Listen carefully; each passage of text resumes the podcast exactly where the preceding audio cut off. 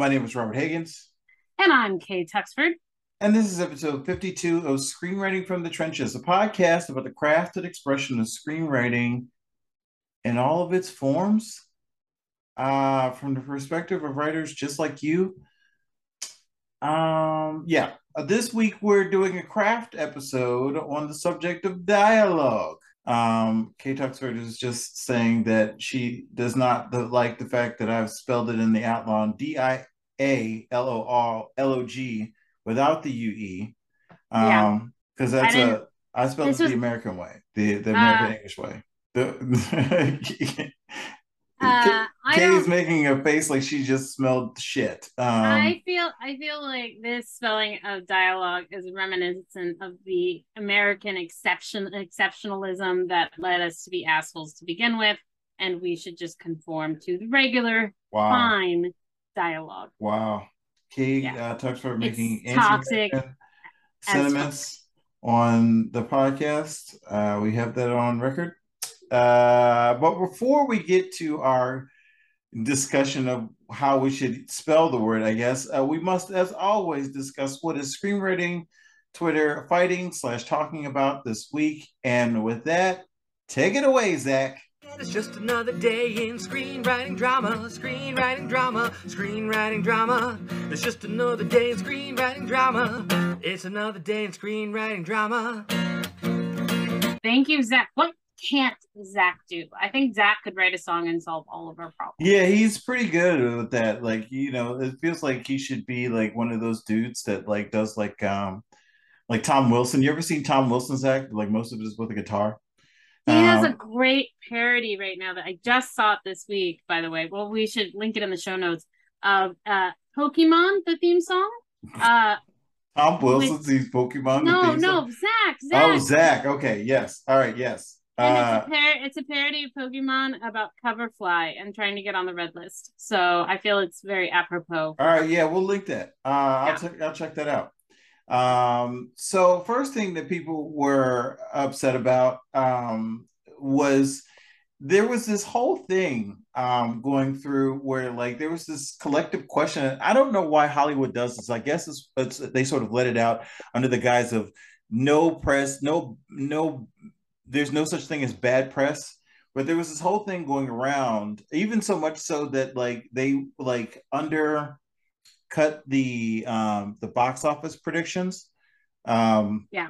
by apparently by about um like 15% or something like that it was like a 15 20% of like uh Woman King? yeah the woman king right the woman king um came out this week and apparently hollywood didn't know how to market it uh they were just very much like how do we market uh movies with black leads And that are black female also- leads Yeah. Uh, I know. pretty sure you, start with Viola Davis in any fucking thing. Right. Yeah. like I, I don't I don't understand uh, whatever it, it doesn't make any sense to me but apparently this is one of those things where like when people talk about like you know like wanting to be a part of Hollywood this is one of those things where I want to point to and be like do you see what this is like these people made like a 50 million dollar action movie movie epic starring a black woman and they were stumped as to how they should try and like market this to like because they're assuming that middle America is so racist that they're just like I, I don't know how do we market this to grandma and grampy in Winnipeg, um, you know, like to come out and see this film because they don't want to see Viola Davis be awesome and violent. Like, who doesn't want to see Viola Davis? Did did people not watch How to Get Away with Murder? Did they not watch? Or Suicide Squad? Yeah. Right, or Suicide Squad? Like, she's well established at this point. This isn't somebody that they brought in off the streets. Viola fucking Davis. She is a home. She she is a a a, a name. She is a like a household name. Okay, she's been in people's homes. They know who she. They know where she is. You'd be like, oh, that's the woman from the show that I like. You know what I mean? At the very least, they just show her face and show her beating up a bunch of people. That's it's it's that's all you have to do. That's It's all not- you do with Keanu Reeves. I mean, Right. why would it take more? What the fuck? Anyway, but apparently they didn't know how to market uh, black action movies, especially not uh, black action movies with female leads. So they didn't know how to do it. Uh, apparently, also they, you know, the internet. This one took up seemingly all the air in the room. Um, the Little Mermaid uh, was cast as Halle Bailey, not Halle Berry, but Halle uh, Bailey um, as the as Ariel in the live action remake of um, A Little Mermaid. the yeah. Little Mermaid, and Yeah. and just sucked up all the air in the room. Like I could not get away from this. It was like everyone was talking about it. It was so annoying because it's so such a non-issue. And the worst part is like this movie's not going to be that great. Like I'm not gonna. I'm just gonna put it out. there. It's not going to be that great. Like it's a Disney reboot. yeah, Live action. They you know what I mean? But now, like, Yeah. it's like this whole thing where, like, we're gonna have to, like, as black people, I know we're gonna have to, like, champion the show movie on our shoulders.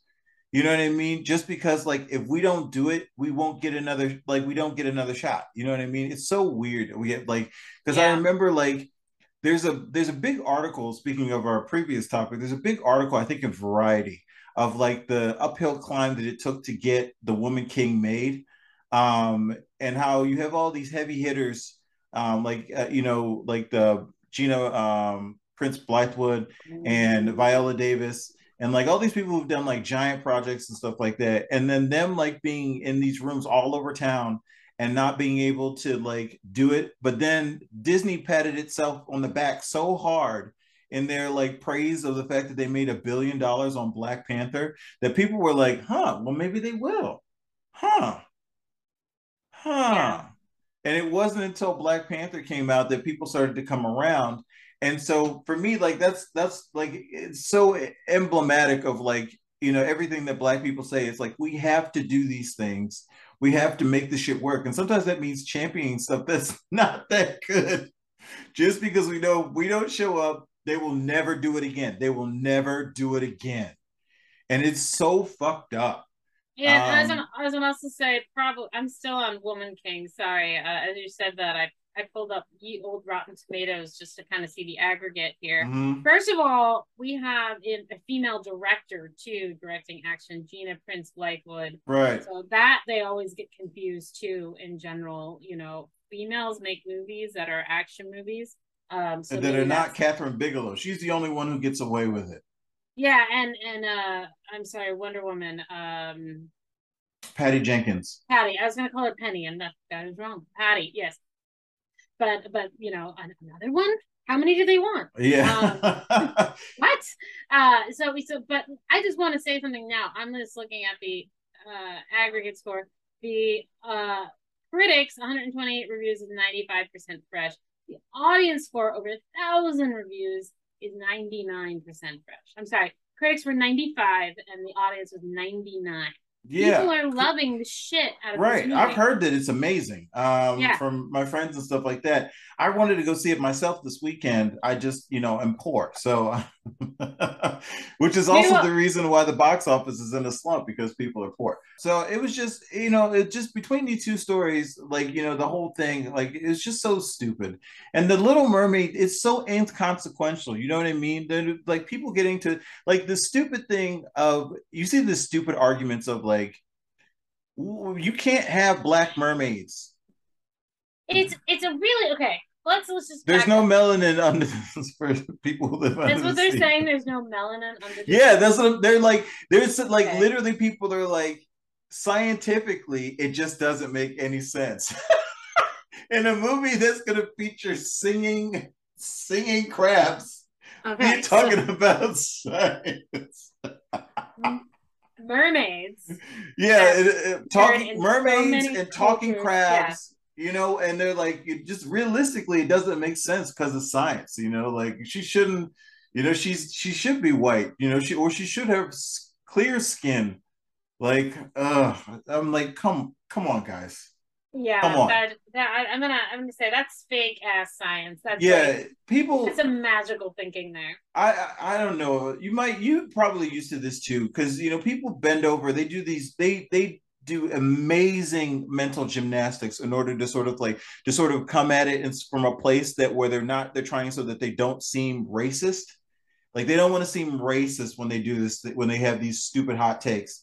but they are being racist and they are being stupid or they are being bigoted and but like they want to come at it and be like do this thing where it's just like well i'm just saying like I, I, you know it doesn't make sense and then there was a um then there was a the big deal where like there was a company that literally i don't know if you saw this there was a company that literally was like like some sort of startup um like a color correction or no it was an ai company and they literally did a screenshot of the the, the same screenshot of of of everyone that everyone seems to be doing of like ariel looking up.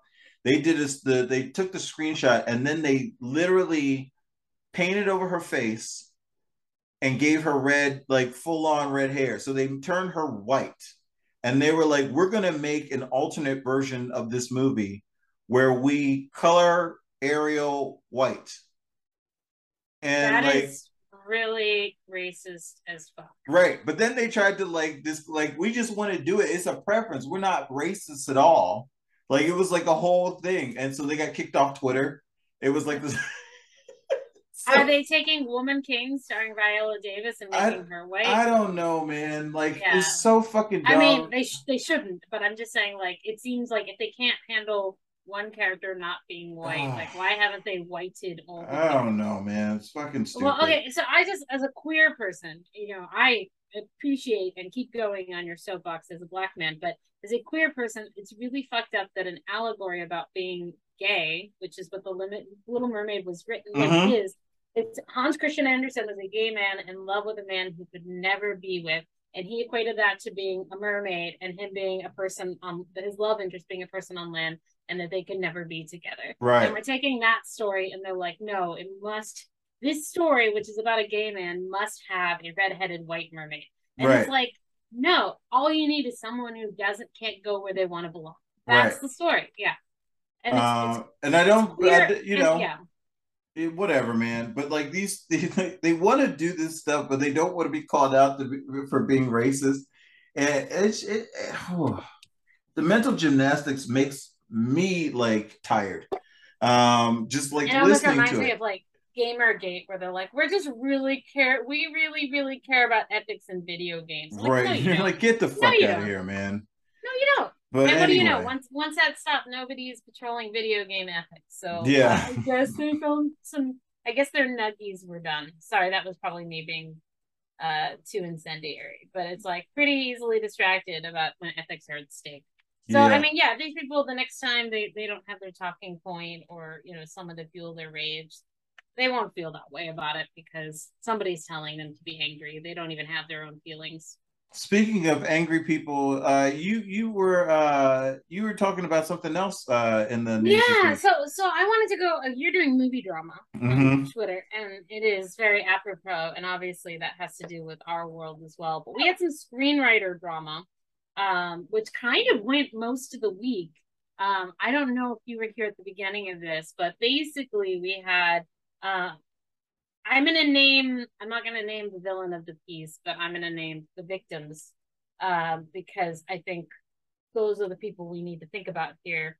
Um, we had a, a person who has been a mentor and established writer, Jeff Howard, um, has been offering to do some Sunday classes for fee. Uh, a lot of them they, he's done like um, you DM him to get on a list. He sends you a donate button uh, and a and a, a link. And people have opted in for these classes. Um, obviously, nobody makes you take the class, but if you're interested in him and what he teaches, you can do it. And usually class is like 30 bucks on a Sunday for a couple hours. Um, and so recently he uh, decided to make it more official and is offering classes where basically you watch him write or work, a la like a cooking show or Bob Ross, you know. Oh, that sounds funny. Yeah, yeah. And so um, he has a list and launched it, and someone did not like it and basically launched one of the arguments that I think happens occasionally in our field, which is that people who are established shouldn't charge newbies and they should be giving that all away for free. Um, and that, you know, that that this is predatory. And um, you know, a lot of people came and defended Jeff, who's actually has given away a lot of his free time. He's mentored on various labs and fellowships, and he's obviously not forcing anybody to take any of his classes. So it seemed a little, it seemed a little like maybe hot of a take. I mean, I don't see how it's any different than like you know when pe- folks have like a subscription to folks on Twitch. You know, they watch people play games and things like that, and like how is it any different than that? Yeah, like, and you know, I I I I also felt. I mean, this is just. I'm an educator, you know, I teach at Chapman. Um, and the only reason I got invited to come teach is because I've made films. Um, and you know, many of my professors at Chapman when I went there were professional working filmmakers and they were getting paid you know, by the university to come in and teach. And, you know, for some of them, especially, you know, filmmakers, you wind up sometimes in between projects or you would like to make sure that, you know, you want to impart your knowledge. Uh, you get paid for your time. You know, one of my right. professors was uh John Badham, you know, and and we had like guest speakers and stuff come all the time. And um, they got compensated for their time because they were doing a job. Um, right, you got paid for their expertise to come and speak. You know, that's, that's the mean, way that's, the market works. That's how the education system works. That's how most markets work.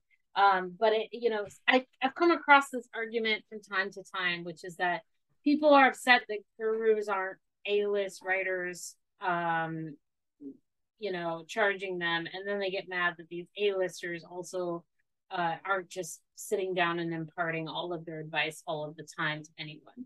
So I mean, like if, nobody's I'm, happy. I mean, for me, it's like most of the people that you admire are somewhere on a podcast. So if you want that information where it's for free, like you know, there's going to be some overlap, I'm sure, for you know, for some sort of uh thing and that sort of leads into our topic but we'll get to, back to that in a second but like there's going to be some overlap in the things that they say and so like just search podcasts you know what I mean? You don't have to have the latest and greatest. They're, they do not owe you anything. Yeah, and, and, I think and I think a lot of people say when you first start screenwriting, I say this to them blue in the gills. You know, I would never say come take my screenwriting class, even though it's great and I think it's a great environment to create.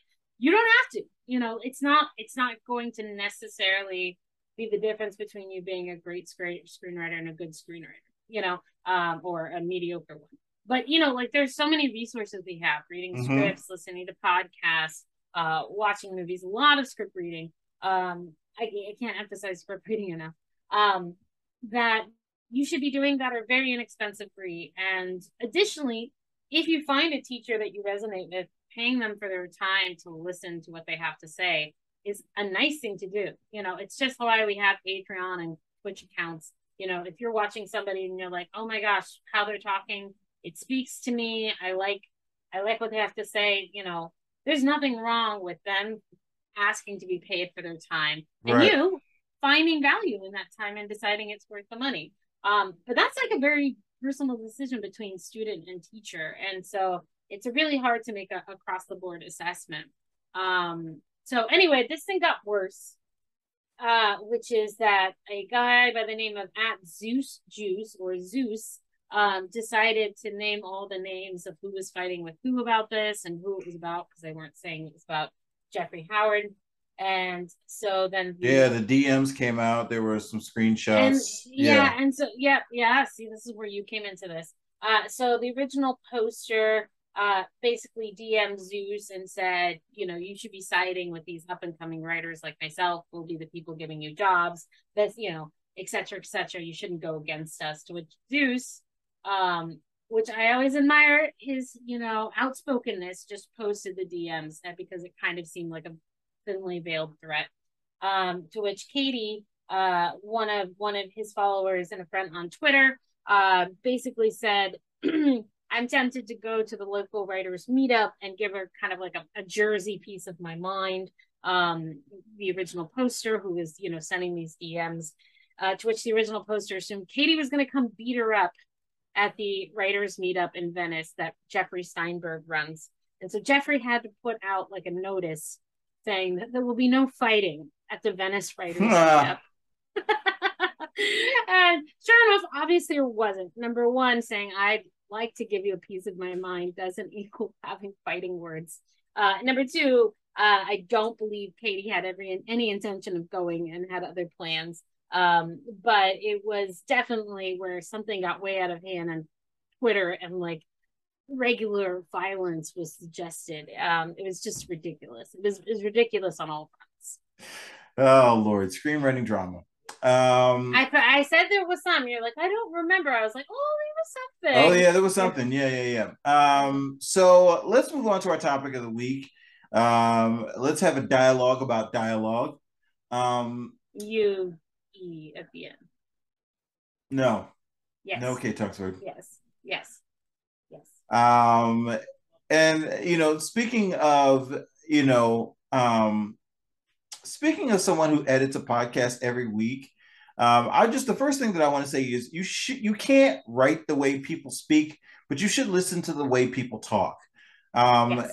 I, you know, like I said, I edit this podcast every week, and I listen to mostly me, but like you know, uh, you know, I think we both do it. We're like we say like the same thing multiple times like you're making the same point. It's just one of those things that we just sort of understand in human conversation where someone makes the same point like i'm doing right now in this, very sentence or making the same point over and over and over again. And so there are a lot of times in you know where i'm trying to cut that kind of stuff out where i'm like oh, you said that like two minutes ago so let's just cut that out so you can stop doing sound like an idiot.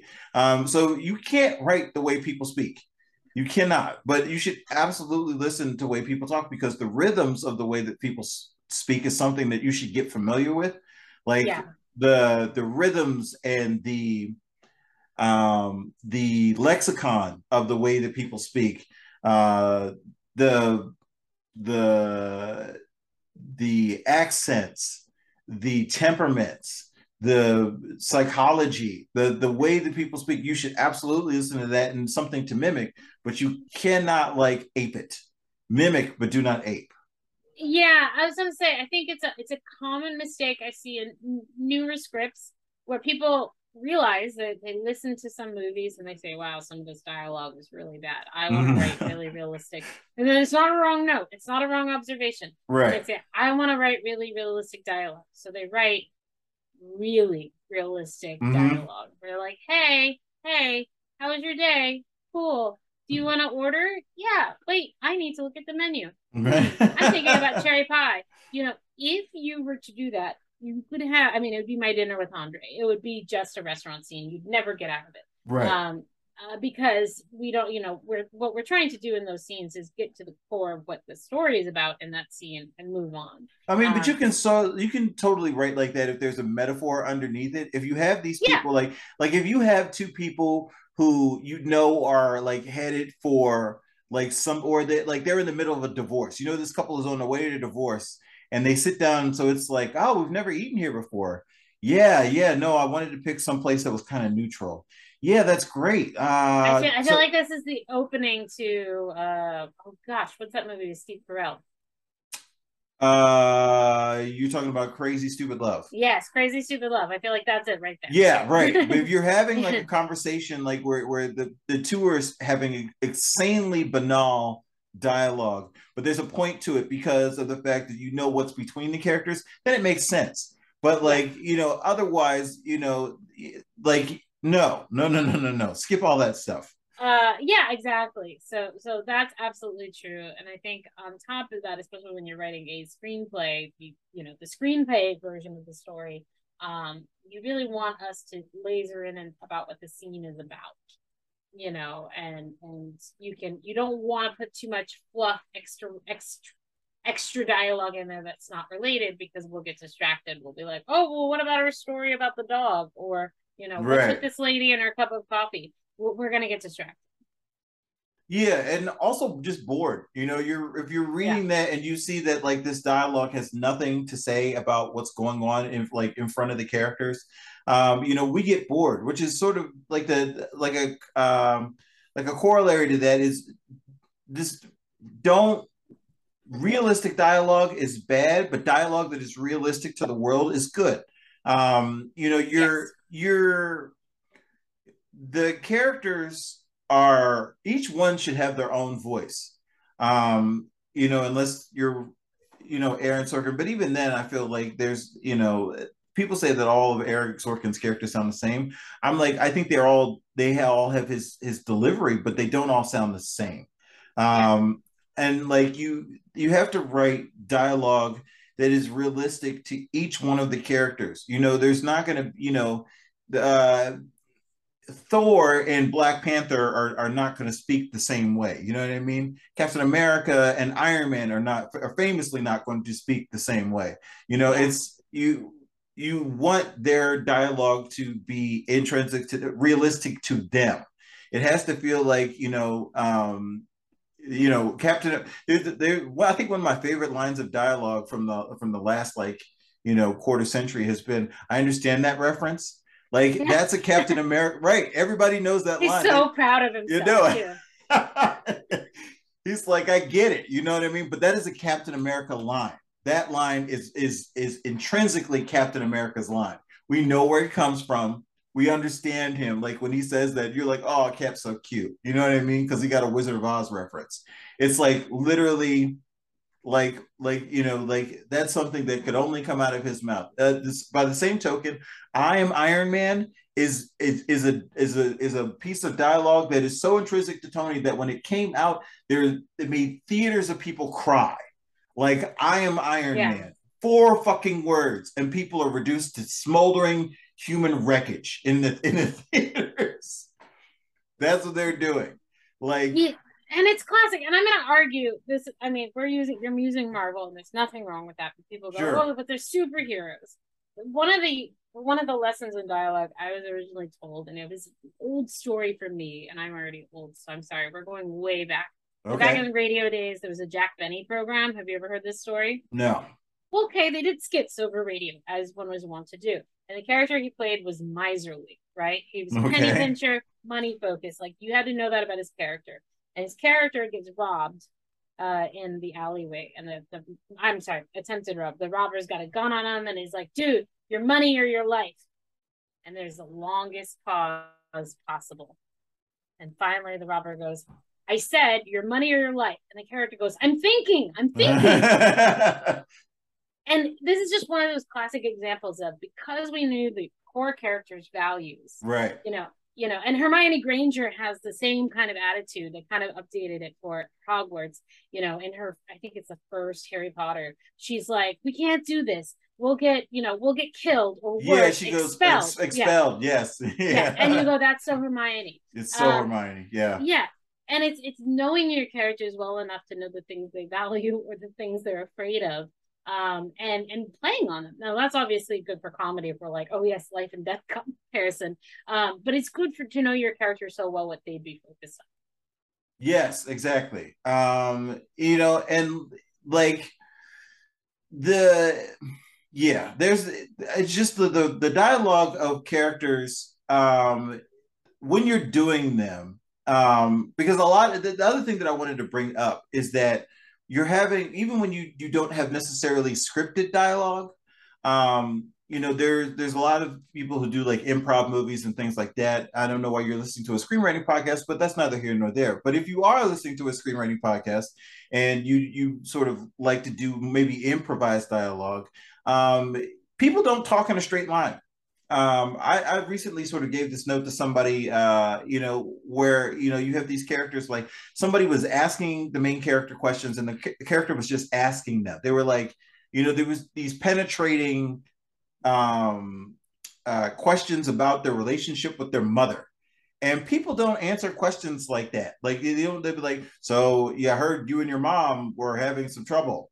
Uh, oh yeah, you know the you know we don't I we don't get along because X, Y, and Z, and then it turns into an exposition fest. You know what I mean? But it's like if someone we goes, don't do that, yeah, right. We don't do that. If, if somebody you asks wanna... us uh, like a bald question like that outwards, it's like, so I heard you and your mom were having problems. To be like, well, I don't have a problem. You know, like you know what I mean? like, oh, yeah, I was gonna say we we as human beings, one of our common colloquialisms when we see people, we like is, hey, you know, I'm going to do this to you, Rob, right now. Hey, Rob, sure. long sure. time no see. How you doing? I'm doing okay.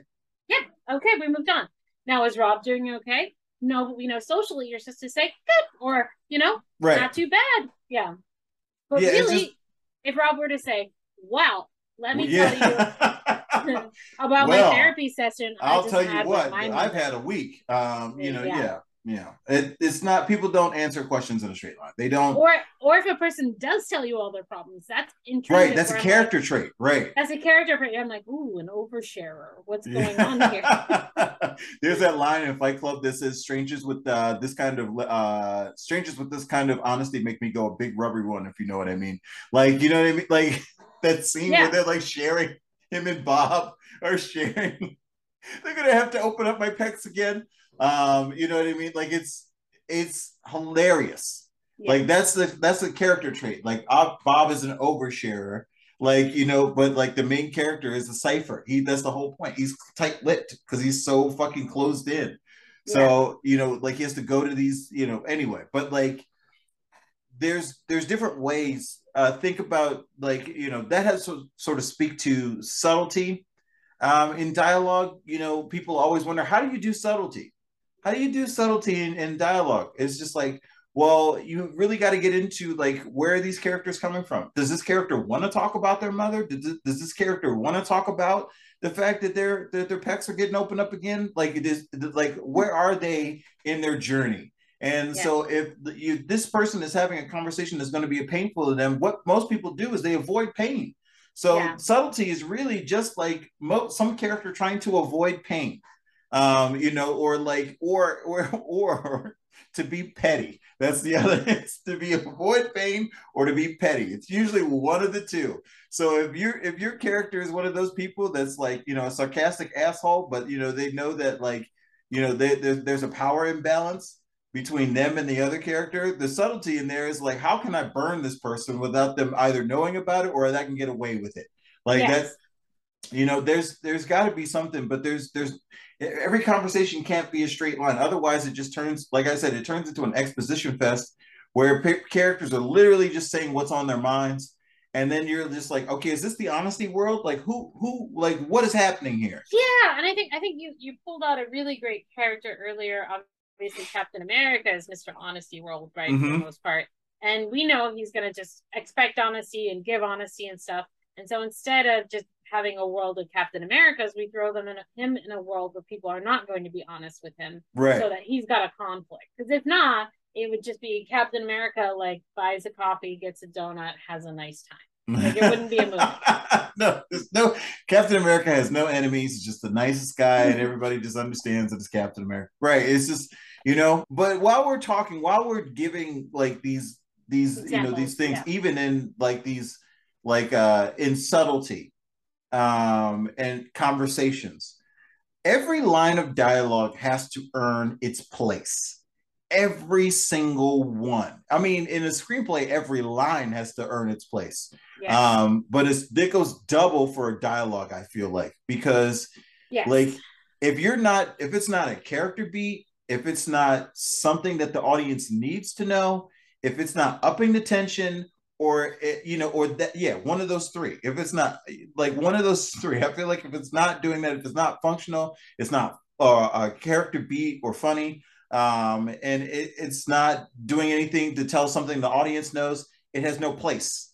Um, yeah, and I think I think sometimes I think when you first start writing a screenplay, right, mm-hmm. it seems like you have 90 to 120 pages to fill. It feels like you can put anything in, right? Right. it's just like you're like toss that line in, toss that. We're never gonna make it there. Right. Just, and I think I think once I don't mind in like a first draft if you put in what I call like placeholder dialogue, where you're mm-hmm. like, oh, I want her to come in and at least be mad about this situation. I don't know what she's gonna say yet.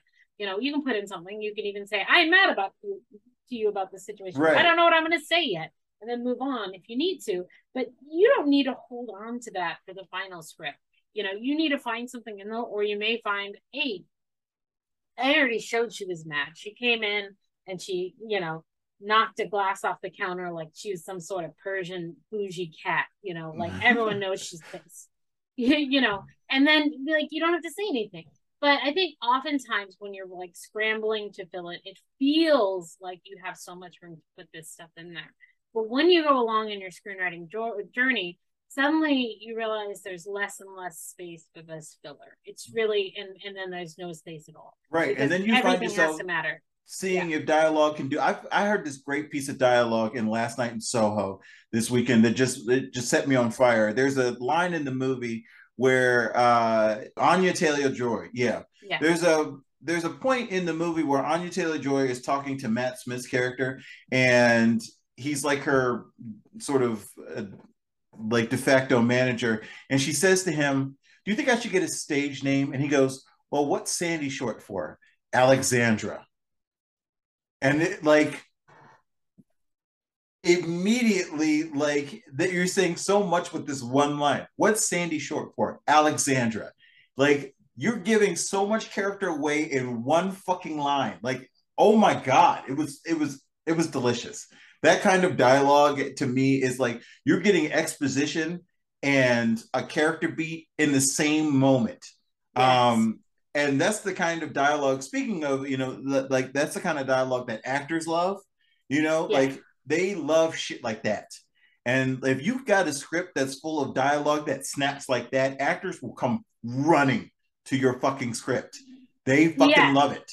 Like- especially women because women wind up being like a Mhm. girlfriend or a mom and Right. the fact that they can like if you can deliver a those out, that, yeah. man, like fucking hey, man, that is just a that is just a crackerjack line. Not to you know to use to go back to the sort of Jack Benny age, but that is just a crackerjack of a line. Um, it's absolutely beautiful, and that's the kind of like things that we're talking about here. Like here, there's brevity. Um, there's brevity. Sub. Uh, now I'm losing my words. Subtlety, brevity, subtlety, and uh like uh exposition all in one line of dialogue. Yeah. And you just it just it's delicious. And that's And- and and that's the thing is i think when you write a screenplay and when you realize like you have to do and fit in a lot in 90 pages. I'm Mhm. i'm very pro the 90 page script. Like if you can do a 90 page script and not break 100 pages i'm gonna throw this down rob and you're gonna say this wrong and i might get pulled out and dragged on screen screenwriting twitter. But i think you might be a stronger screenwriter than people who can't necessarily close uh those 100 pages. Because that means you you have to pick very specifically. Now, I right don't, I don't think every script is that way, but William Goldman wrote The Princess Bride and it's 90 pages. And if you listen to his talk over the DVDs, like if you can do it in 90 pages and it works, then you know it's gonna work. right right um and i can't i can't always do it um To be fair, I can't either, but every Yeah. time I do, I, it makes me feel good. yeah, it makes you feel like you can fly. Um, it's one of those things where you know, like you're like, oh fuck, I nailed it, and I nailed it 90 pages. Um, you know, like it's one of those things, Yeah. you know, where you like, you know, and I think a lot of it, um, you know, just comes down to like cutting those darlings, the things that you like but you didn't want to lose.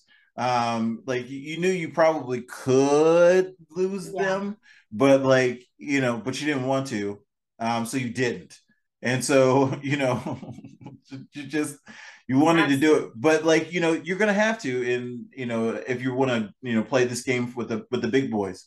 Um, but like all lines of dialogue have to earn their place. That's just they just have to. And the reason, you know, and if they have to do all the other things that we talked about before.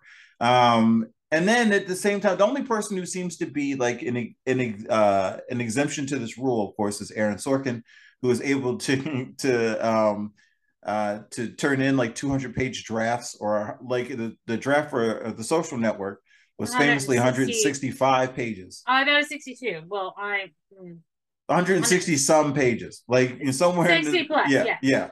And but the movie itself is two hours long, and because Aaron Sorkin's dialogue has a certain uh, rhythm to it, it has to be spoken in a certain way, and so it, that that's one of my favorite stories about dialogue. Is like um, David Fincher famously had Aaron Sorkin over to his house, um, and he's like, I love the script, but the studio's not going to greenlight it 165 pages. Like, how long is this?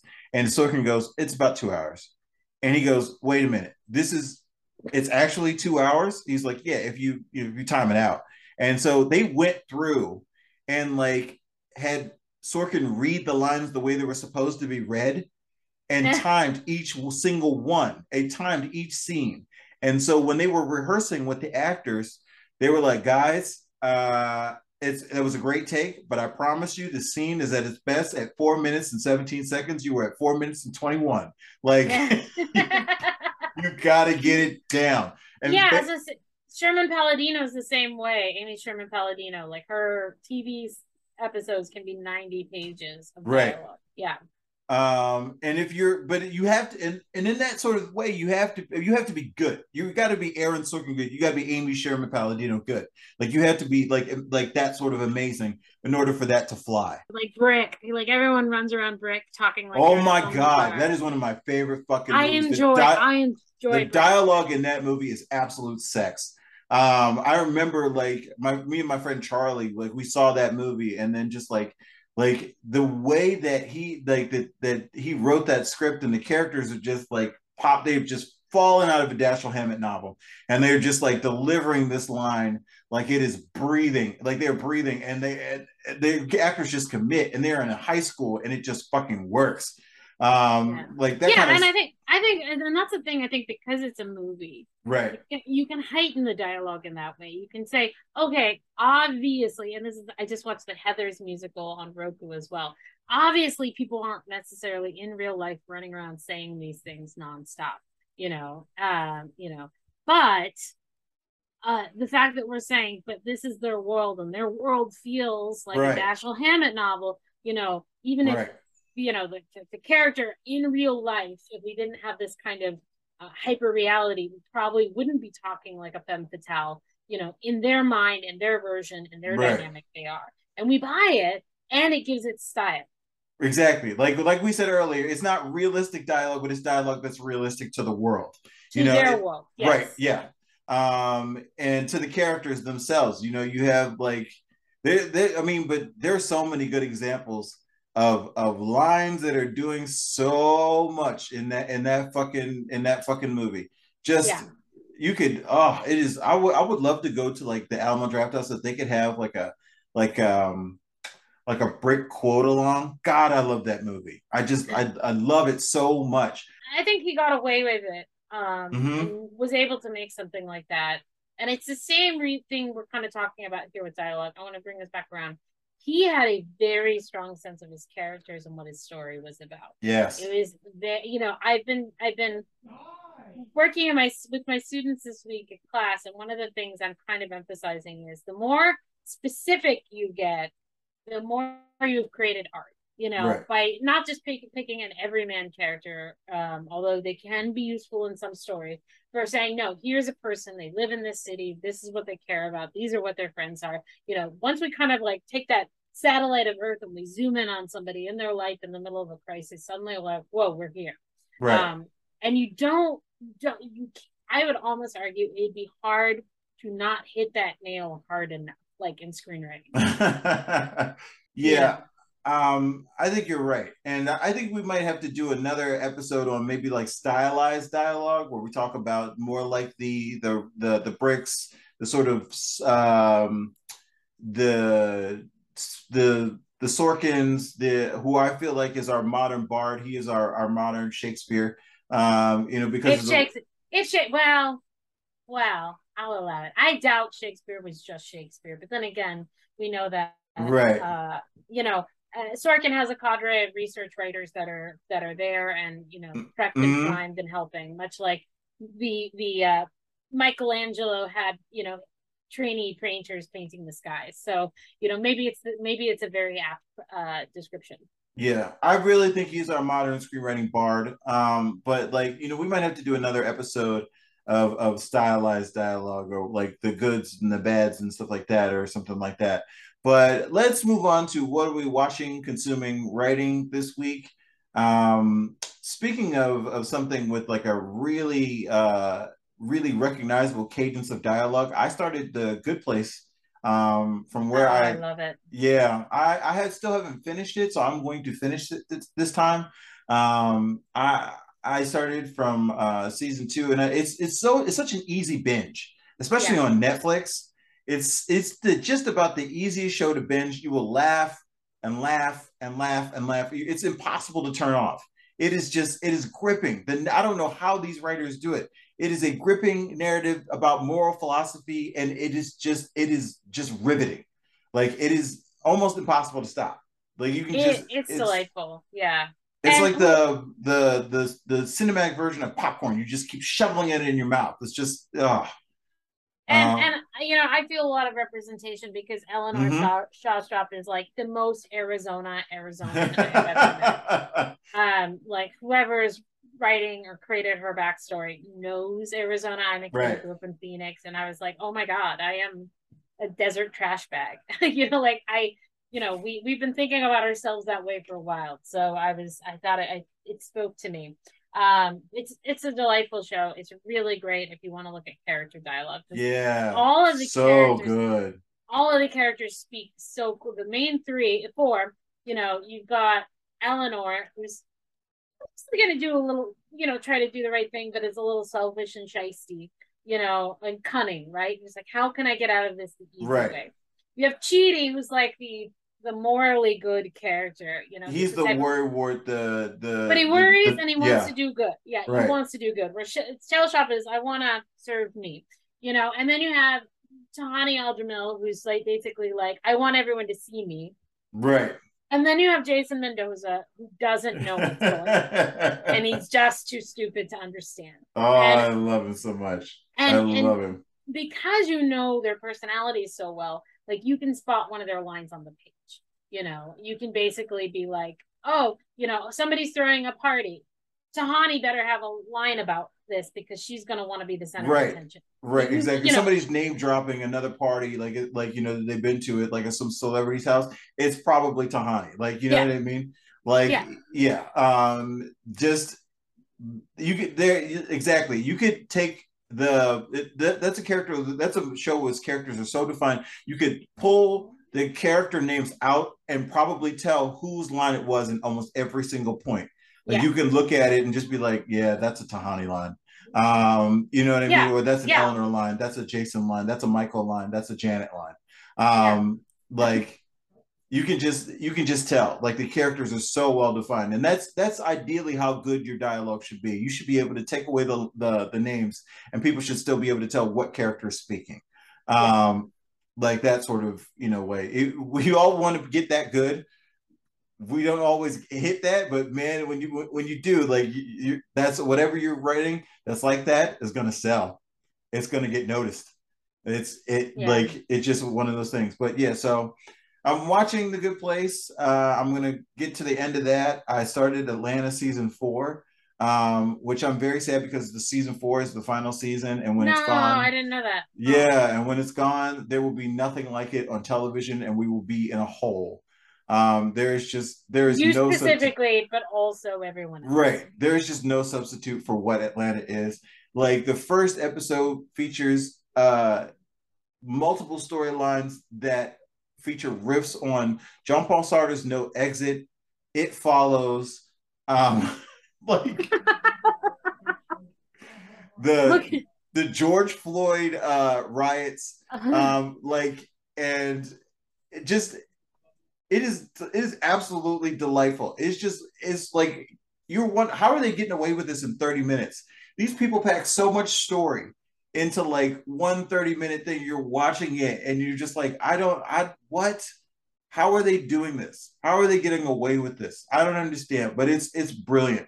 Um and Stephen Glover, who is Donald Glover's brother, um, doesn't get enough credit because everybody gives Donald Glover credit because he's like the face of the show. But Stephen Glover is, is the head writer of the show.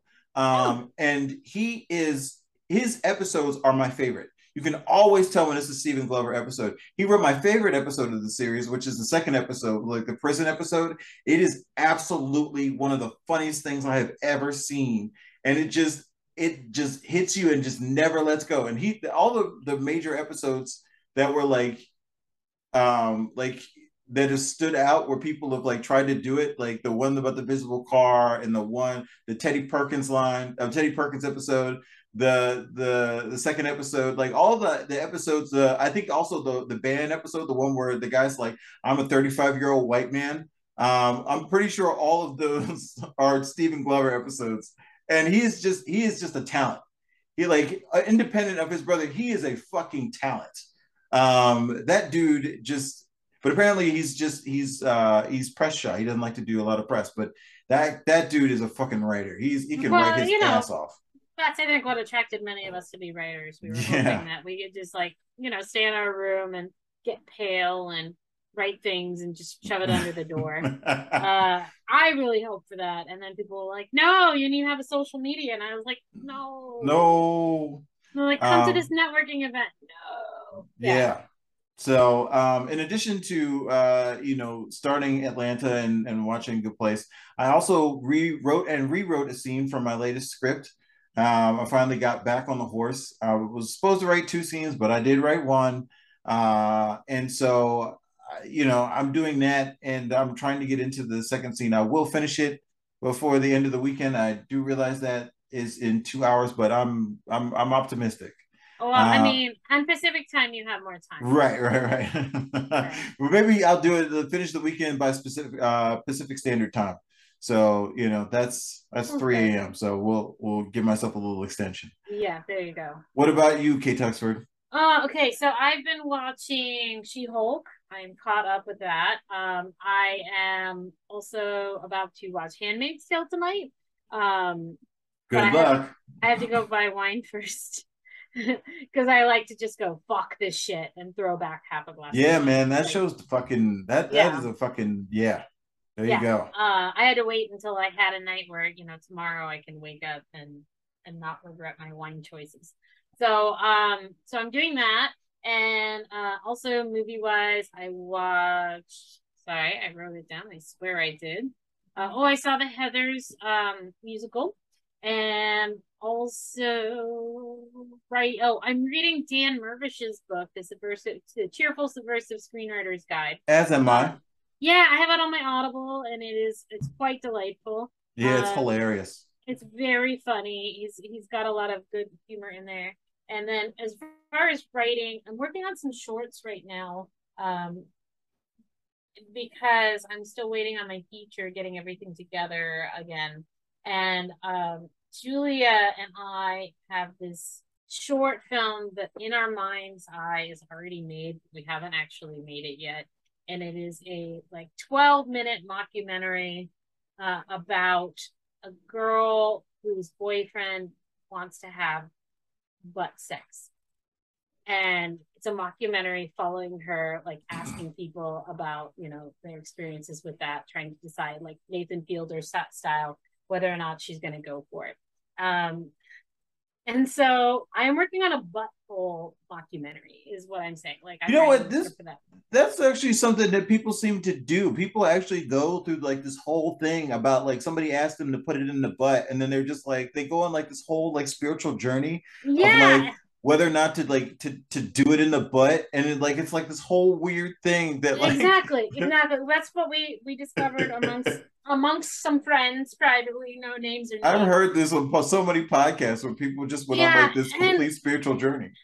and the other thing about it is since we thought about this concept based on you know a anonymous person's story um everywhere we go we see butthole iconography um and so we've been just kind of um this is way too specific for this podcast but you know everything kind of looks like a butthole and so we just you know Okay. started coming up with these series of images um, walking around, you know, that we're going to put into the mockumentary as well because it just kind of seems to haunt them. Um, so we've been doing that and um, Lovely. and and building some scenes around it. But about twelve about twelve minutes. Uh, I don't think we should go for feature length, but butthole mockumentary. I think you got to make it short and sweet. But maybe I'm wrong. We'll see what the people want. Yeah. you may get more than you bargained for with that. You may make the This is Spinal Tap of Butthole documentaries. Um, you know. You know, one could leave a worse impact. Kay's like, nice work. If you can get it, I don't give a fuck. Um, this week's resource, uh, Google screenplay dialogue, and you'll get a ton of stuff. But this week's resource is from Lessons from the Screenplay, which is one of my favorite YouTube uh, channels. Um, and it has a, a specific example of how to write a battle with words, uh, aptly titled Writing a Final Battle. And it uses, speaking of Sorkin, uh, A Few Good Men as its example.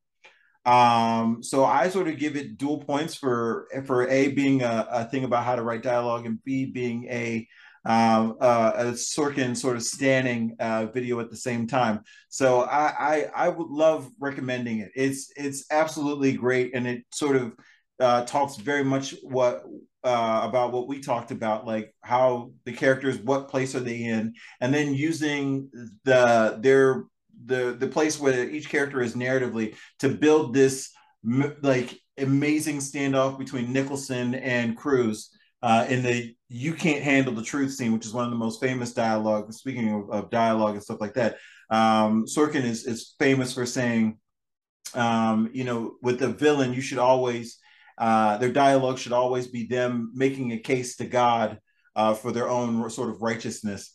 And Jack Nicholson definitely does that during that that scene.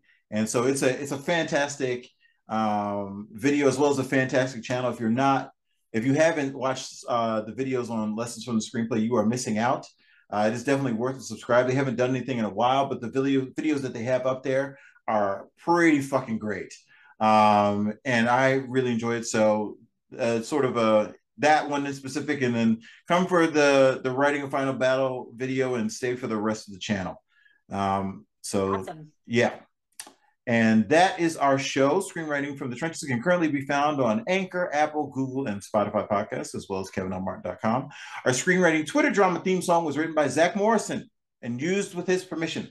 And hey, since we're a new podcast, we'd appreciate it if you dropped us a like or rated us five stars on whatever platform that you patronize because algorithms. For questions for us that we can and we'll answer on the show, email me at rob at bespectacledmofo.com. You can also find us on Twitter. I'm at bespectacledmofo. I am at K underscore tux. Zach is at Zach Morrison 18. And these things, as well as my YouTube channel series, where I have a digital series, How to Make a Movie for a $1,000, which has been rebranded into the Cinema Challenge series. Uh, will all be linked in my show in the show notes. Uh, thanks so much for listening. We hope that you will continue to do so. Now, stop procrastinating. Those pages aren't going to write themselves.